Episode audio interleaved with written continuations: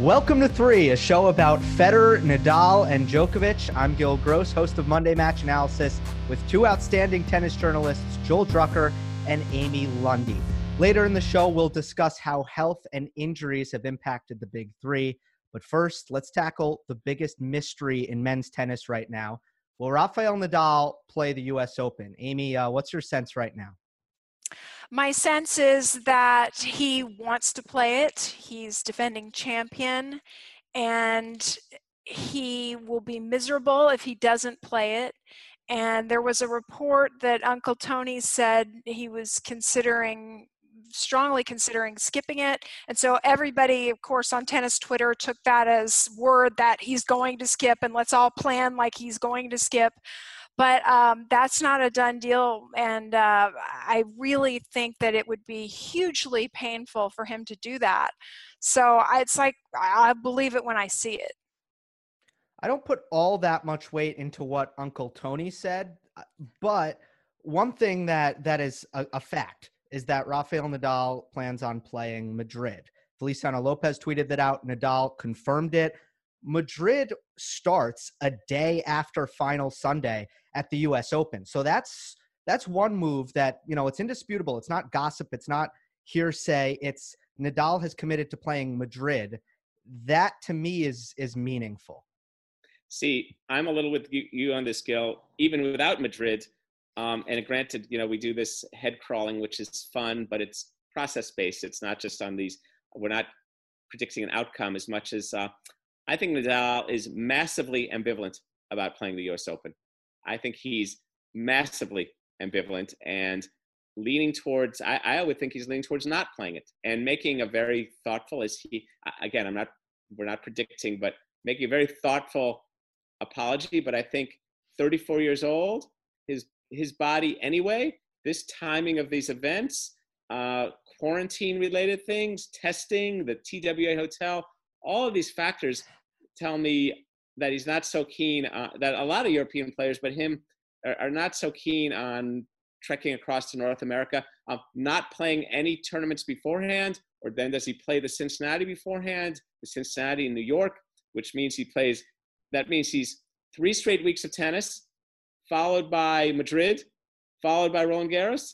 I just not. I can't quite see that happening. At the same time, of course, he would feel bad about missing it. But again, we uh, we were in touch before about what we're calling a slam skippage. Yeah. Um, first of all, have you ever stayed at the TWA hotel? I have not stayed at the TWA hotel. It's one of the coolest hotels in the New York area. It's brand new, and it's right at JFK Airport, and it's got retro theme. I mean, it is so cool. It the players would actually love it, and it's huge. They can spread out there. I don't know if that's in fact what they're planning, but that's a great option. Um, I just think as competitive as he is, it is going to kill him not to defend there. And the thought that Novak would be playing um, and he could get a leg up. Um, I don't know if you guys are giving Nadal uh, enough credit for his competitive spirit. I don't. I think, think he's, he's, plenty competitive. I think he's plenty competitive. I think though this this leg up thing. I mean, you know, I recently wrote about this about this whole slam tally and this whole goat crap, which I despise. But I don't think he's I get that though. I get that though, right? Because then you can get into something very binary. It's like here, Novak and Novak's going to win the U.S. Open, and Nadal won it last year. So there's, like I said, prof- massively ambivalent. I'm not saying he's resolute. Um, if he'd lost in the first round of the U.S. Open, he might be less ambivalent because he'd want to show that he could do something again. But I think it's just this is such a remarkable year in tennis and sports and the world and I, I don't know. I mean, I just it's just like at the same time, soon we'll be talking about um, people going to Europe. You know, the the French Open field is going to look pretty wild. But again, let's get back to focus on Nadal. Gil. There's a UTR event right now in Spain. Almost all of the top Spanish players are playing. No Nadal. That's another thing. To like to me, that's telling. Novak Djokovic, he's been playing a lot of tennis. Dominic Thiem, Stefanos Tsitsipas. Uh, you know, we have top players who are making sure to get back on the court right now. And Amy, I just feel like Nadal's competitiveness, I feel like that's on pause right now. He also has another side to him that's very, uh, you know, off the court, a little bit more conservative, perhaps a little bit more modest. He's just not giving me the kind of signals that suggest that that he's ready to play the U.S. Open. And last time he actually spoke to reporters, granted it was early June, but he said, uh, right now, today, I would not travel to New York to play the U.S. Open. I mean, right, and that's six weeks uh, still. Yeah. But also, you know, we don't know. We don't. We. I still don't know what he's doing practice-wise. I mean, a UTR event, a UTR event, I'd still say is closer to a practice match than it is to a U.S. Open event. Right, and and Madrid is also not really a slam. So I, I know the calendar's all crazy this year, but um, I just think that you know Newton's second law, an object at rest tends to stay at rest, an object in motion tends to stay in motion. If you pull back and you say, I'm skipping this to manage my body and get myself ready for clay and all that, be careful what you wish for because it's hard to pull forward again. I think in these situations, though, it's very it's it's a whole different deal. I like this, though. You know, Amy, we've described you as our, our social scientist. Now we can just call you our scientist. You're graduating. oh yeah. You're bringing Newton into this thing. Wow, a little, a little thermodynamics. Never well, it's that it's that homeschooling that I've been doing with my my middle schooler. yeah, you're aware of all the entropy and all those. Well, you got those hardwood floors in your house and all those dust bunnies, so you got to keep sweeping them. But, I don't know. I just I I I I'm well. I'd be fascinated to see if Nadal doesn't. If he does that, and he then goes back over to Europe, and he wins. Let's say, well, let's, let's say for fun, he wins both of them that's unbelievable. That's incredible. That's that's more amazing than some things Borg used to do when he would win the French and then win Wimbledon. Whoever can win the U.S. Open and the French this year, that's a pretty amazing feat. Dominic yeah. Thiem said that would be impossible. Just so you know, he he weighed in on that. Dominic Thiem, who has mm. played who has played uh, various events on multiple surfaces already this time. You know, leave it to Dominic Thiem. Yeah. The time when there's no tennis, this guy's still getting the most tennis. I mean, yeah, the world according to Dominic Thiem. I, I don't know. oh, we're gonna, we're gonna slam and then the world could disintegrate. The, the world could turn into a crater, and there's going to be Dominic Thiem playing an event on the dark side of the moon. All right, let, us bring it to history for a moment. Joel, I, I'll, I'll plug your credentials for a second. We have a historian at large for the International Tennis Hall of Fame. When we're talking about slam skippage, this we've discussed this. It's kind of difficult to compare uh, this to any time in history because the uh, the whole kind of notion or connotation around slipping a, scan, a slam rather has evolved immensely throughout history. That's right, Theo, because it's really the whole notion of let's say how would I call it mandatory attendance at four slams. That doesn't really start to happen in a significant way until the 21st century. Um, even through the 90s, I mean, Andre Agassi, he didn't play the Australian for the first time until 1995. He'd been on the tour almost 10 years at that point. Um, the Australian and the French were somewhat lagging behind the other two majors for a number of years. The Australian doesn't get the, the full grade facility until 88. And really, it's not until this century where we really start to get the whole idea of players pretty much being at all four majors. The surfaces are more homogenous. I think another underrated factor that's aided this is the 32 seeds. So the whole hospitable part of it. I, I, for example, it'd be interesting to ask someone like Pete Sampras how he would have felt at Roland Garros knowing there were 32 seeds. That might have aided his little quest around Roland Garros a little different than knowing that he was going to play one dangerous number 19 in the first round. So again, when we look at skipping slams, it's different meanings in different times. Yeah, and and uh, the curious case of Andre Agassi because, as you mentioned, he skipped the Australian for many years, and then he plays it and wins it, right, Joel? First time he played it, yeah. And then he also used to skip Wimbledon. I mean, I think he skipped it from '88 to '90. That's right. Um, and then he, that was the first slam he won. Right. So, I mean, my point here is um, just be careful if you're you know, looking to add to your tally is I really believe that the big three are because who doesn't want to be the best ever? Well, they um, want to add to their tally, but it doesn't necessarily confer best everness. True, true. That's just one metric, but it's a big one. It's a metric, but it, you know, but the tally ad. Well, sure, I want to add to my tally. I mean, everyone wants to everyone wants to win more titles, so you're thinking of a chance to win them, but then you balance things. I mean, Ivan Lendl made a notable skippage of the French Open in 90.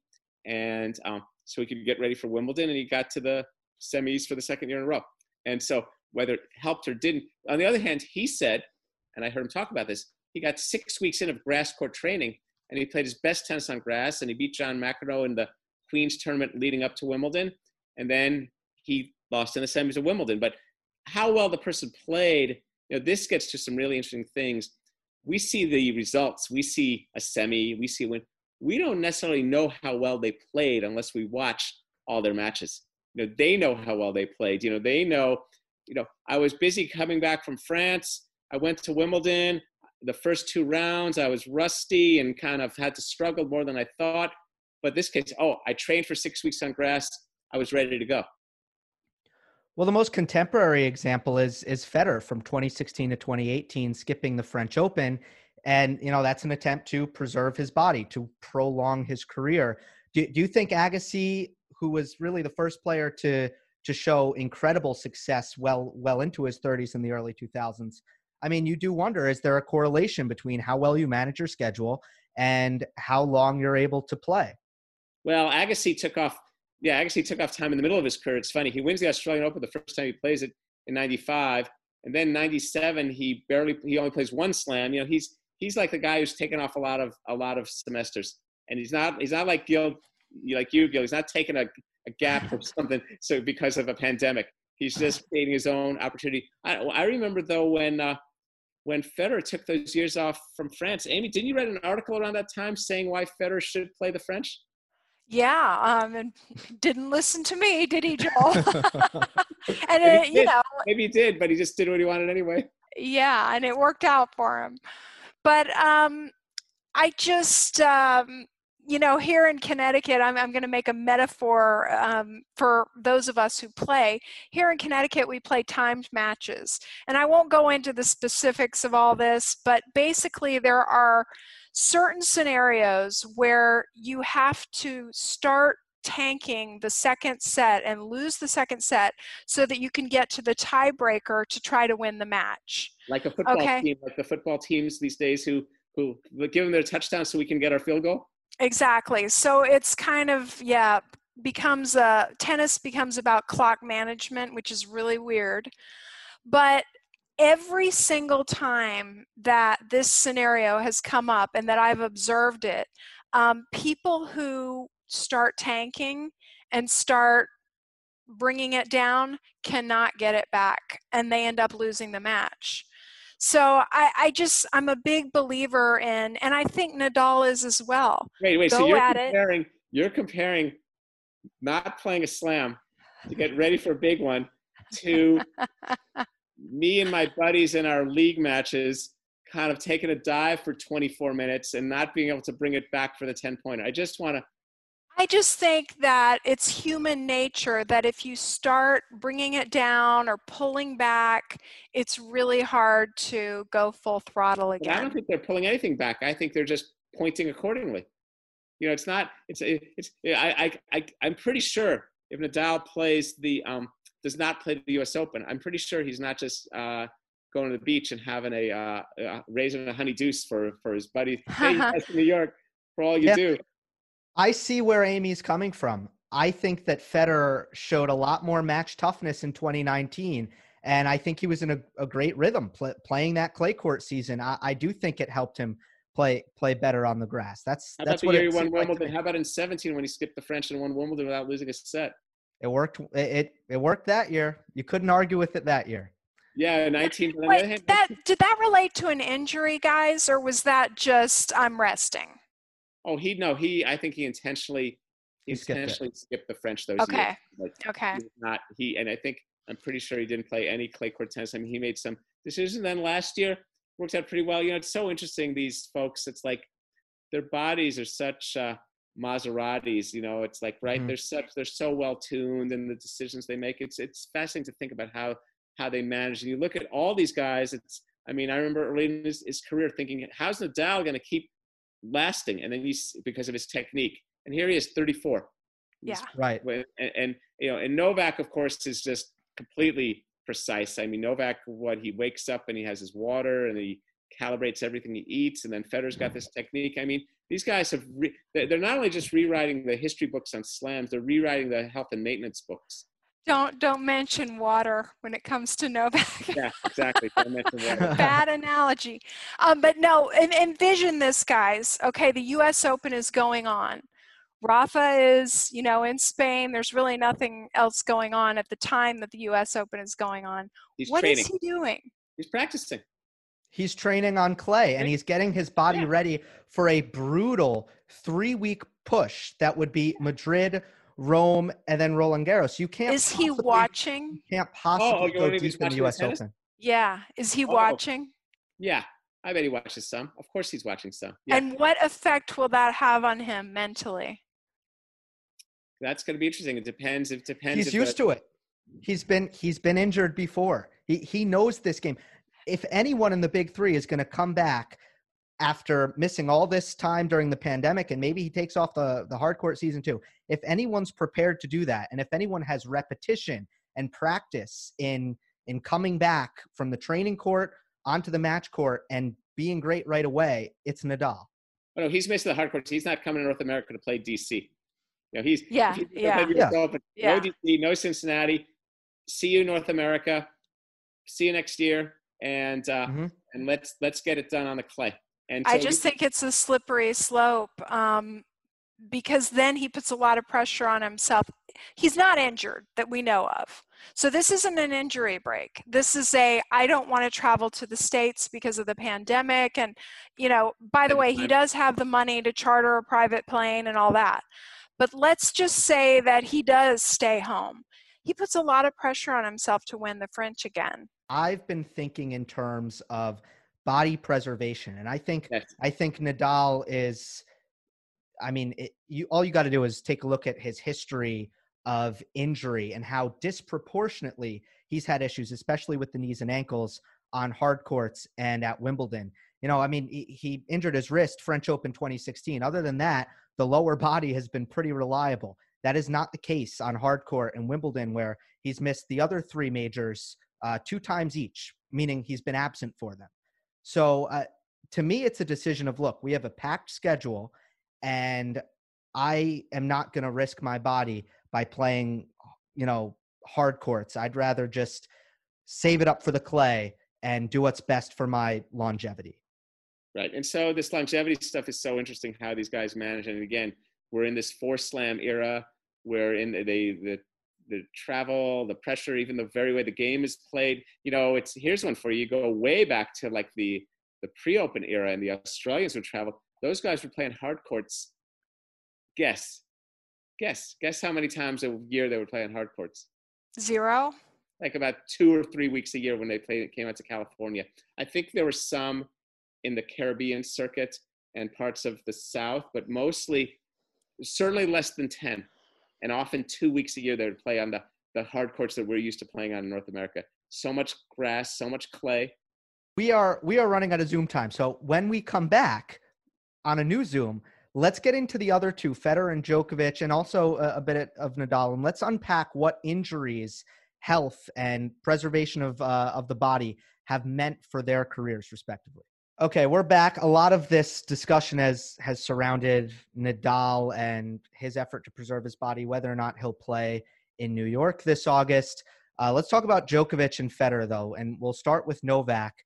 To me, I mean, he has been remarkably healthy, and and that's been something that's that's really been on his side for the most part. I think early in his career, he had some some toughness issues. He he withdrew sometimes when it was hot. One that comes to mind is when he was trying to defend his title at the uh, 2009 Australian Open, and it got you know he he withdrew against Andy Roddick, and then he had that that elbow thing that put him out for the second half of 2017.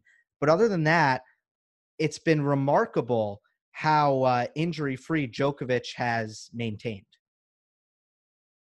Well, he just so he's just so efficient how he takes care of himself. I mean, his his fitness. I mean, this is state of the art. I mean, things that Navratilova and Lendl started, he has just taken to a whole other level with the diet, the nutrition, the fitness. I mean, what a what an incredible and, and right down to his tennis game. I mean, if you were showing someone now how today's game is played, you look at Novak and you see the things he's done. Now he, it's funny, Amy, you talked about the whole thing of tally and numbers. Maybe in his mind, he's hatching the It's like I'm going to blow him away. I won the Australian. I didn't play Wimbledon. I'm going to get a form of the calendar slam. I'm going to get the three quarter calendar slam. I'm going to Well, do. I think it's just kind of with a reduced field, it's going to be easy pickings for somebody. Um, and I do think that all three of them are mindful of that tally. Um, and Novak may see this as a huge opportunity. Um, but it's funny that we talk about Novak being so healthy because in 2017, people were saying, is he done? Is he ever going to, you know? So he's reinvented himself so many times.